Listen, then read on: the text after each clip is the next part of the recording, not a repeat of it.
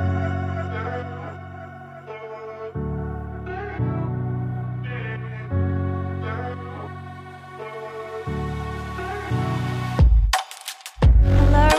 welcome back to another episode of the Most Delicious Life podcast. Thank you so much for joining me, and thank you, as always, for just supporting me on this podcasting journey. And for those people, guys, gals, whoever, who have been listening to the podcast since episode one, if you've been binging the podcast lately, I just Thank you so much. I appreciate every single lesson. I appreciate every reshare. I appreciate every message you send me, the questions you guys send in. It honestly it just makes this community so freaking special. And today I'm super super excited about this episode because this was a listener question that I got given a couple weeks ago and I didn't want to include it into my big Q&A episode for a couple reasons. Number one, that episode was getting really long and I was getting really tired of talking.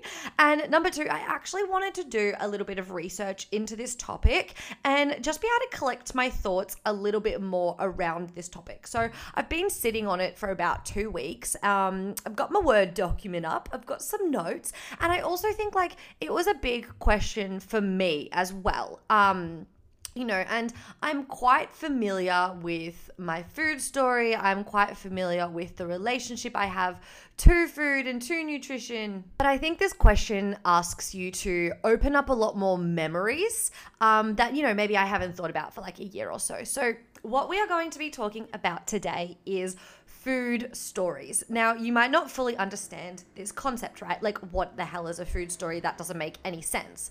So, the way that I visualize it is we have stories around everything. We have, you know, a money story, for example. We have a love story, for example. So essentially, what you know your story is because we all have them we all have multiple it's the way you think and feel about a particular thing so for a money story for example it would be the the environment that you grew up and how money was spoken about around you, how it was um, demonstrated to be used or not to be used, what was good, what was bad about money. You know, if you heard your parents saying things like, we can't afford that because XYZ, or you heard your parents arguing over bills, or, you know, it was just a blanket rule like, don't ask for McDonald's because we can't afford that. We don't go out for dinner. Other kids at my school go on holidays and I don't. Or it could be you were the kid that was going on holidays, you know, and maybe you did did go out for lots of dinners. So you can see the way that that is obviously going to impact the way you look at money. And we have this the, the, exact same thing happens with food. So it's the way you think and the way you feel about food right? So if you are depriving yourself or if you're indulging um, the specific things that you crave for instance. And i really like the the notion of a food story. Um, because I think a lot of the time when I ask people, you know, like, what's your relationship to food? It sometimes is like, oh my God, don't even ask, or it's just responded with like bad, you know? And it's always looked at with the really, with a negative lens, right? Whereas I think asking uh, yourself about your food story opens up the conversation.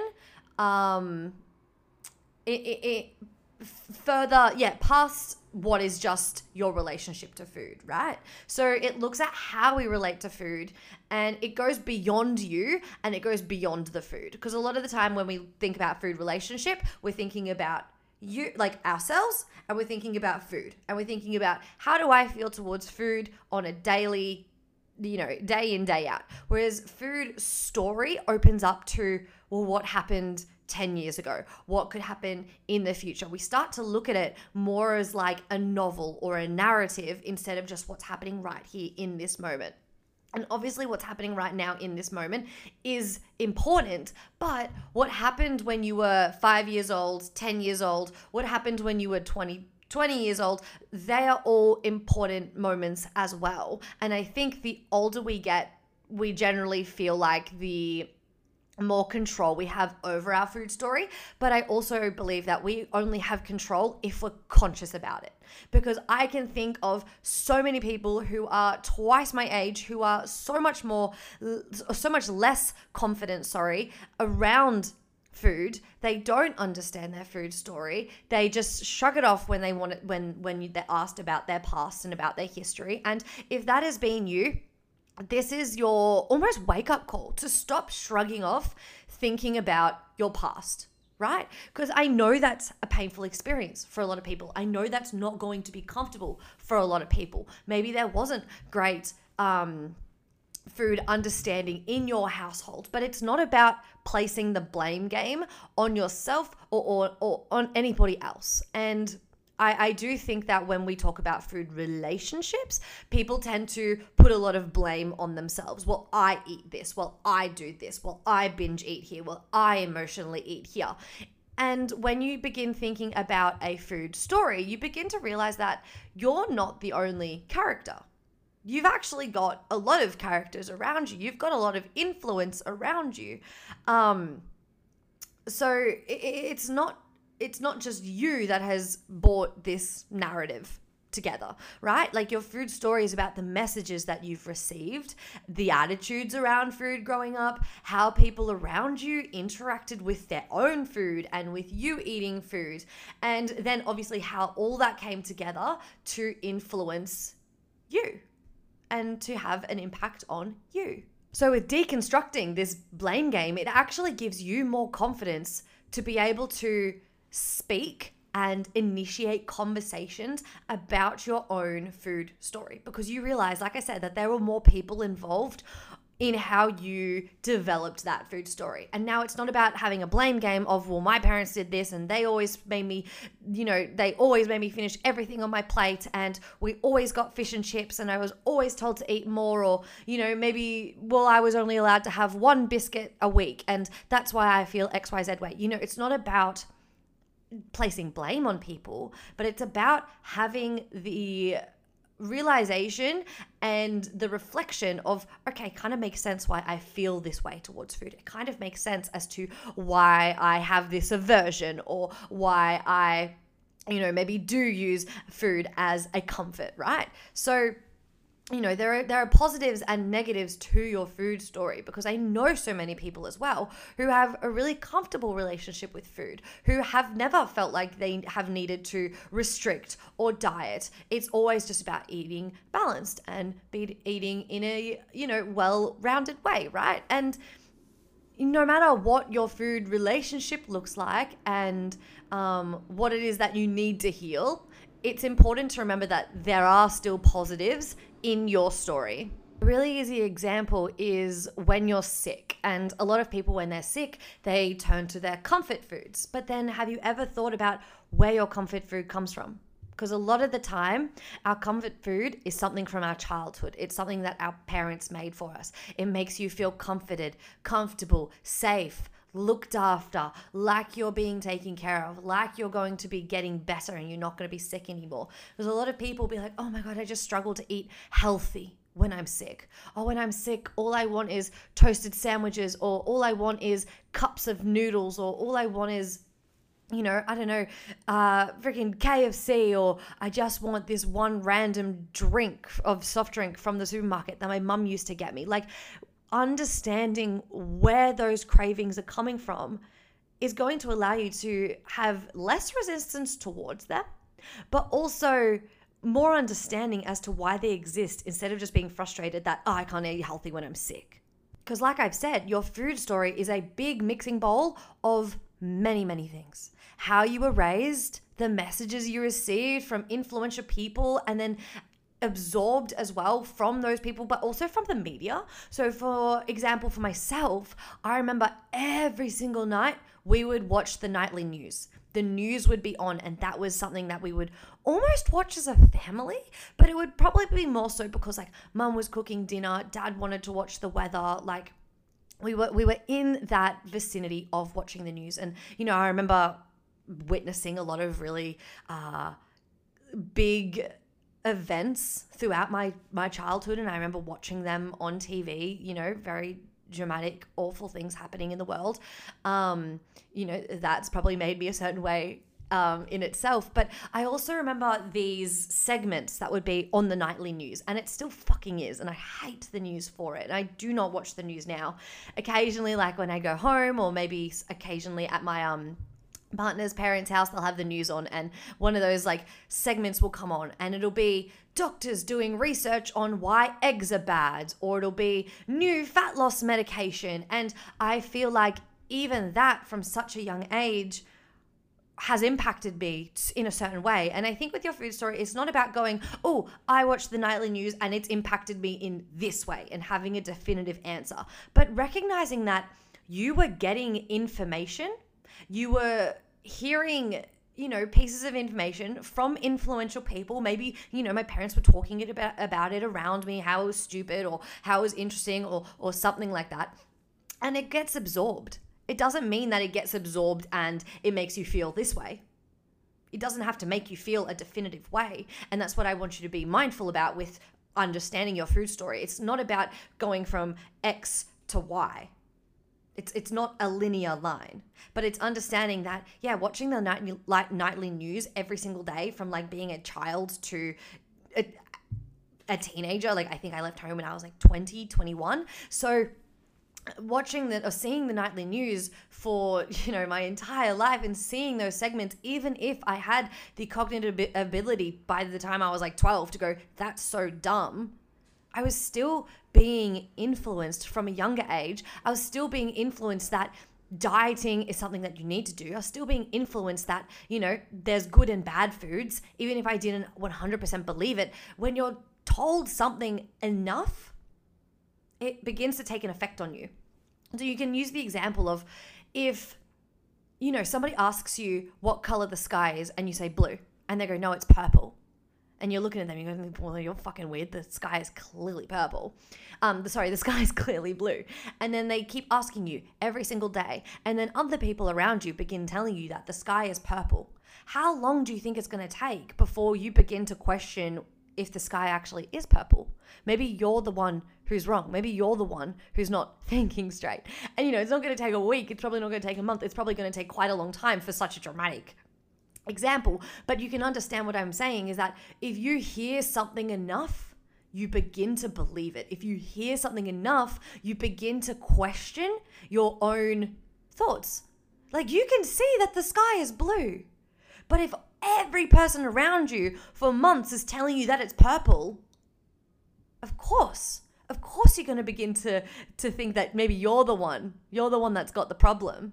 So reflecting on both positive and painful memories around food is going to be all a part of your story. So you might be reflecting on, you know, birthdays when there was cake or maybe you won your sporting grand final or I don't know, using food as celebration or having food taken away from you or painful memories when you were forced to eat everything on your plate. Like, you know, we're, we're looking at both ends of the spectrum. And just because something was negative or painful doesn't mean that it's now had a negative or painful influence on you. And the same with because something was positive at the time. Just because something was positive doesn't mean that it's necessarily had a positive influence on you now. So, in, in that instance I, I think about you know celebrating with food having such um, big kind of banquet style meals when there's something worth celebrating. I'm like that's a, an amazing experience in the moment. It is when you're growing up and it is now. But what is your relationship to celebrating with food? Every time something good happens do you feel like you need to buy yourself a little treat? You know? So you can see how it kind of piles up and it, it's in inserted itself in your life in so many different ways. And again, it's not about making this, oh, I'm doing this right, I'm doing this wrong. It's literally just about having understanding so that those things that are causing pain in your life, which might be the binge eating, the emotional eating, the constant feeling of the need to diet, the restriction. It's so that you can understand those deeper so you can break out of those habits. Because once you break out of those types of habits around food, you can achieve fucking anything. Fucking anything. And I I believe this so like so so deeply in my heart is that if you are wanting to break free of emotional eating or binge eating or some type of restriction, but you're also wanting to change your body, I really deeply believe that you can achieve both of those things, but I also deeply believe that those two goals are very separate and are coming from opposite ends of the spectrum. And it's not about needing to gain lots of weight and eat whatever the hell you want. Like, of course, you can really lean into eating whatever you want, and that can be amazing. I personally did that, and that was a wonderful way for me to navigate my journey. I stopped, and this is a really, really big part of my food story as well, is that I stopped dieting completely. I stopped tracking food completely. I stopped weighing any food completely, and I allowed myself to say yes to whatever the fuck it was that I desired. And you know what? I ended up gaining four or five kilos. I did. Was I 100% comfortable in my body? No. But was it also my goal during this time of non dieting to get really fucking comfortable in my body? Yes. So, did I get more comfortable in my body holding five extra kilos than I would have if I was constantly yo yo dieting and always thinking about when's my next diet? When am I going to lose this weight? 110%. Just because I did it doesn't mean that everybody else has to do it. But fuck, I've got a lot of evidence and a lot of proof to say that that is a wonderful, wonderful, wonderful way to break free of your restrictive mindsets, to break free of your emotional eating, to break free of the constant, incessant need or, or, feeling that you have to be dieting, that you have to be smaller to be good enough. Because understanding and finding peace with your food story isn't about eating more salad or drinking more water or doing the quote unquote healthiest thing, but it's about unlocking your inner narrative about what you eat and why you eat what you do. And I spent a lot of time understanding my food story. Did it make me the healthiest person in the world? Absolutely not. I ate so much takeaway pizza. I ate I drank so many thick shakes.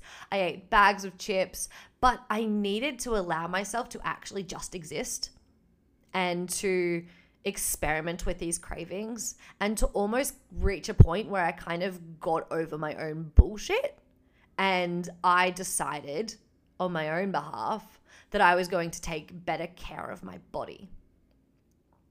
And that still happened before I decided to go into an intentional little cut again. So when I finished bodybuilding, I wanted to stay really small and I managed to do that for quite a few months. Um, and then I began I came back home from Christmas and I just kind of began eating and I honestly really lost that control that I was holding onto. I was gripping onto for dear life from the bodybuilding. And I lost that control and I ended up, you know, really like leaning into that freedom. And this is coupled with the mindset of, oh my God, but now I need to diet again. And then two nights later, I'd be eating takeaway pizza. And then, oh my God, I need to diet again. And then a couple nights later, I'd be eating tub of ice cream. Like it was that awful, awful cycle that so many women go through. Just constantly like up and down and never feeling good enough and always feeling like everything that you're doing is wrong. And then I got to the place where I was like, I'm so tired of hating myself. I'm so tired of feeling like I'm always doing something wrong. And the intention wasn't then to just like go, fuck it, I'm going to eat everything. But the intention was to, I just like, it, it, it was this desire to just allow myself to exist eat food that yes made me feel good and that was the that was the ultimate goal but i also had i also needed to experience this period of time where maybe i was still having a binge Maybe I was still eating a whole tub of ice cream. Maybe I was still getting takeaway pizza every weekend. Like I needed to go through this phase where those things got to happen so that I could fully heal myself, so that I could actually understand what it is that I wanted. And I'm going to be talking about this in my next podcast episode about understanding what you actually want because it is happening far too often that we set goals because we think we should be doing them. I.e., oh my God, it's spring, so I should be getting into the gym five times a week. I should be going for an afternoon walk every day. I should be dieting. I should be eating more salad. I should be drinking more smoothies. I'm sorry, but are they things you actually want to be doing? Or do you want to spend time with your friends? Or do you want to spend time laying down at the beach enjoying the sun? Or do you want to go for a walk to get your coffee? Or do you want to hit the gym twice a week with your bestie? Like, what do you actually want to do? Anyway, I'm going to talk about that in my, in my next podcast episode. So keep an eye out for that.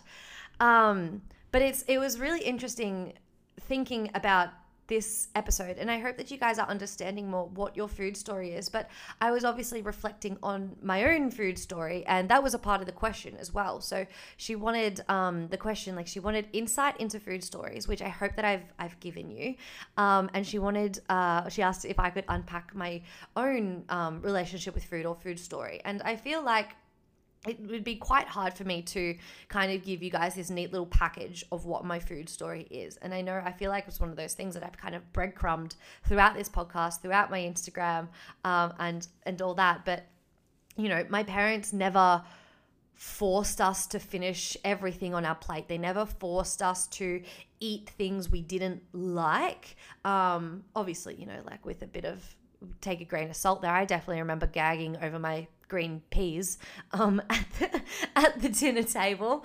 But like, I also got things like ice cream for dessert or we got you know i remember having rules around like you can have two biscuits out of the biscuit tub and and things like that um so it's, it's really interesting in in that kind of in that kind of way because when I was a teenager, I used to sneak into the kitchen after everybody had gone to sleep and eat ice cream and eat peanut butter and eat honey, and I I wouldn't be able to control myself to stop. It wouldn't be like, okay, I'm just going to have a little bit. It would be like, oh my God, I have to force myself to stop eating. And I wouldn't go to bed feeling good.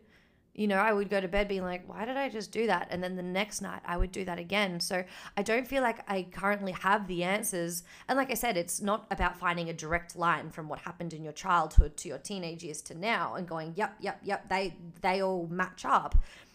But I, I don't have the direct answers of uh, I guess like a pattern from my childhood to my teenage years. I just have these very distinct memories right now. Like things like getting out of bed and and eating eating the ice cream. And i think that was a time after my eating disorder. Um, it's hard to remember the timeline exactly but i think that was uh, uh, that was after my eating disorder. So i obviously was uh, not in a very good place with food. And I remember in high school, it wasn't necessarily like I kind of had two groups of friends, and one group of friends, it kind of it was like every, everyone was quite small. It kind of was about being skinny. But then I remember like the more I guess you could say popular girls at school, they all played sport, so that kind of uh, food relationship and body type was about being sporty, which back then was definitely like being skinny, but like being able to play sport. And I remember all the girls like would bring their salads or would bring their homemade pastas and bring these really, really beautiful, beautiful, beautiful meals. And then my other group of friends, it was more just like, oh, I've got a muesli bar. Like it was very interesting the two the two different um groups. But another memory that came up for me when I was writing for this episode was um the way that my high school boyfriends interacted with me around food, especially uh, the times when I had my eating disorder or when I was like slowly recovering from my eating disorder. And I remember my high school boyfriends would always want to give me sweets and treats. It wasn't about trying to get me to eat a dinner or a lunch, but it was about trying to get me to eat the chocolate or the biscuit or I remember one one boyfriend made me up this like cup with milk and cereal in it and he covered it like absolutely drenched it in in milo. And that was like the thing he always really wanted me to eat. Um I don't quite understand it. But you know, but but I think like from those experiences, I was learning that to be better, to be, you know, quote unquote healthier, healthier than from my eating disorder and to have a better relationship with food, I needed to be able to eat those types of food. I needed to be able to eat sweets. I needed to be able to eat, you know, your treats and your foods that you would look at and go, I'm not going to eat that every single day because it's like, you know, got a lot of sugar. It's not going to be amazing for my internal body. It's not going to make me feel good. But it's so interesting the way that these boys, they thought they were helping me. And um, yeah, again, I, I don't know what that meant for me you know, later in my teenage years, in my early 20s, but it's just such a memory that stands out to me.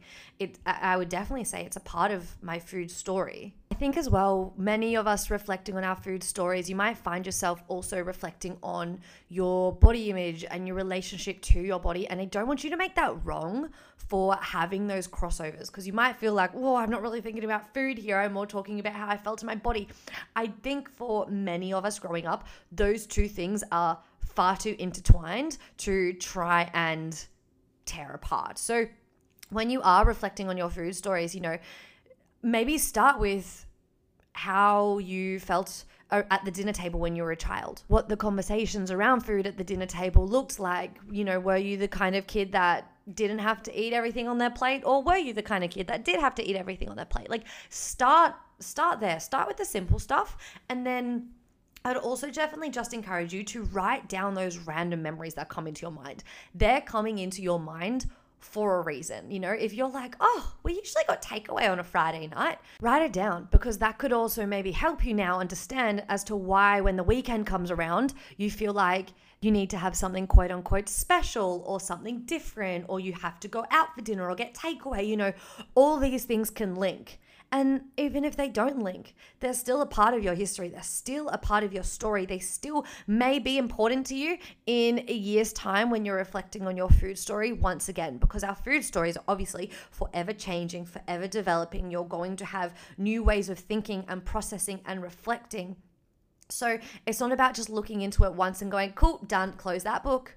It's about always having that book slightly open, slightly open a crack so that you can continue to come back and revisit it and continue to strengthen that food relationship, right? Like another thing that I remember is, you know, I spoke about eating ice cream earlier in this episode.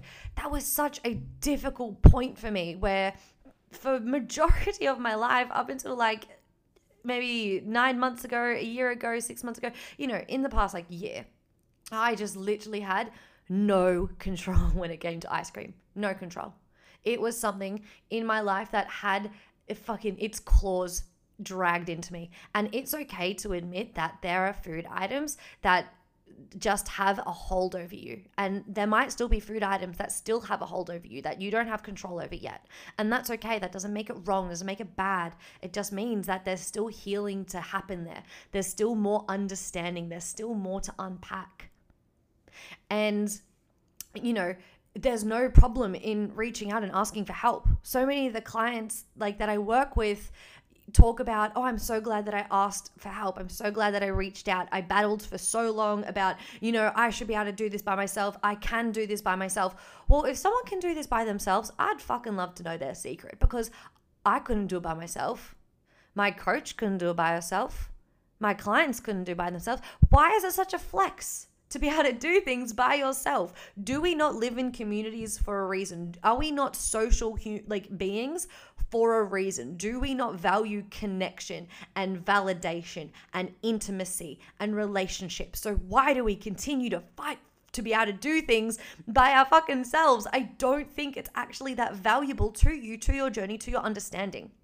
And what other people have that you don't have is different perspectives because you can only have the perspectives that relate to your own journey, that relate to your own life experiences. And if it wasn't for things like social media or talking to your friends or podcasts or the even the news, you know, you wouldn't have other perspectives. You would if you lived in a recluse, if you lived as a recluse, you would literally only have your perspectives to be able to get you through the day. But by talking, by consuming, by interacting with other people, you gain new perspectives that can actually help you continue to move through your food story, through your food relationship, overcome those barriers and those blockages that are holding you back from achieving things like you know, having a really fucking amazing and healthy and balanced exercise routine, like desiring to cook vegetables and eat fruits in on your day to day. You know, like being able to say no to a dessert when you're actually not hungry anymore and when you actually don't want it, instead of feeling like you need to say it because, well, what if I miss out? And missing out's going to be more painful than the than the pain in my stomach after eating this thing. You know, there's all these different pillars that you're you're allowing to stay small when if you actually asked for support, if you asked for a different perspective, if you collaborated with somebody, those pillars would absolutely skyrocket. They're going to grow like a tree. Yet you're so hell bent on watering your own seeds that you can't actually carry enough water to get to all the seeds that you've currently got planted.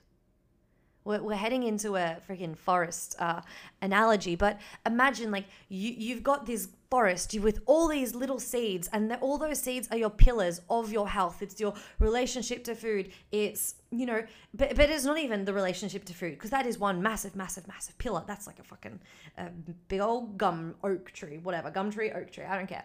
But, you know, you've got the ability to say no. You've got being vulnerable in relationships. You've got balanced exercise. You've got really like you've got good cardiovascular health. You like you've got all these different pillars which are seeds.